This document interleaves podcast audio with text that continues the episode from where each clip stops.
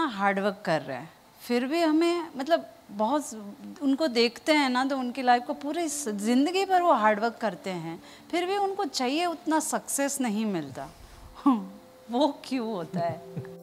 Hard work और smart work में जिस वक्त डिफ्रेंशिएट करना आ जाए हार्ड वर्क और स्मार्ट वर्क में जिस वक्त डिफ्रेंशिएट करना आ जाए कि ये काम को किस तरीके से मैं अच्छे तरीके से सही से कर लूँ और मेरे एफर्ट ज़्यादा इन्वॉल्व ना हो, उसको स्मार्ट वर्क कहते हैं पहली बात।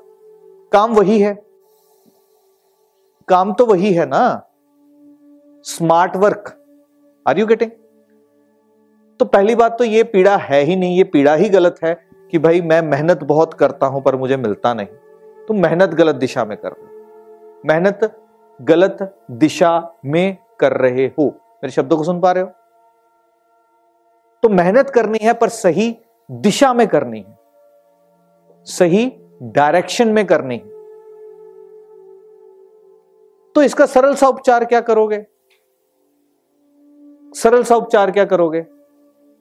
सही दिशा में मेहनत के लिए क्या करोगे? अरे बाबा, साउथ वेस्ट में जाकर के कंपस रख दो। तुम्हें किस दिशा से क्या प्राप्ति होनी है, तुम्हें सारा ज्ञान वहीं हो जाएगा। सही दिशा के अंदर मेहनत करना। एक व्यक्ति अपने जीवन के अंदर उतना ही कमा पाता है जितना वो कैपेबल है। और आदमी को हमेशा अपने आप को ग्रूम करते रहना चाहिए, ये बात याद रखना। तो अपने आप को समय के साथ साथ इंप्रूव करते जाना, समय के साथ साथ अपने आप को अपग्रेड करते जाना और सही दिशा के अंदर लिए गए तुम्हारे निर्णय।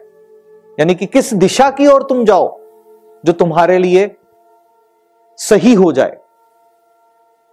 ये दिशा बहुत महत्वपूर्ण है। दिशा बहुत महत्वपूर्ण है। इसीलिए एक कंपस वेस्ट साउथ वेस्ट में रखा हुआ, या साउथ वेस्ट में रखा हुआ, दोनों ही तरफ़ तुम्हें यह ज्ञान देगा कि तुम्हें किस दिशा की ओर जाने से तुम्हारा कार्य जो है वो सही होगा। तुम, तुम्हारा भटकाव जो है वो जीवन से हट जाएगा। जीवन से जो भटकाव है वो उस वक्त हट जाता है। और एक छोटा सा उपचार, जिनके घरों के अंदर परमात्मा की कृपा से छत भी है, छत पर ध्वजा सही दिशा की ओर ले जाती है। क्यों? क्योंकि अब हवा जिस रुख होगी, तुम ही उस रुख रुख की ओर चल पड़ोगे। ध्वजा घर की छत के ऊपर। जिस भी व्यक्ति को अपनी सही डायरेक्शन नहीं पता। तो ये इंपॉर्टेंट है कि आपकी एफर्ट सही दिशा के अंदर। ठीक है? तो एफर्ट सही दिशा के अंदर कब नहीं होते?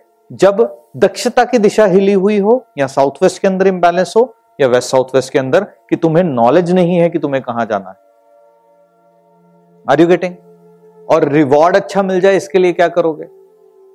जो काम कर रहे हो, उसका फल अच्छा मिल जाए, क्या करोगे?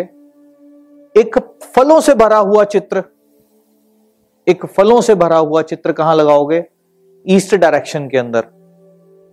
तो जो भी तुम कार्य करोगे, उसके फल को तुम प्राप्त कर पाओगे। पर फलों से भरा हुआ पेड़ कहाँ, किस दिशा के अंदर? ईस्ट डायरेक्शन के अंदर। तो वो फल तुम्हें खाने को मिलेंगे। खा लेना, खट्टे मीठे जो भी होंगे तुम्हारे होंगे।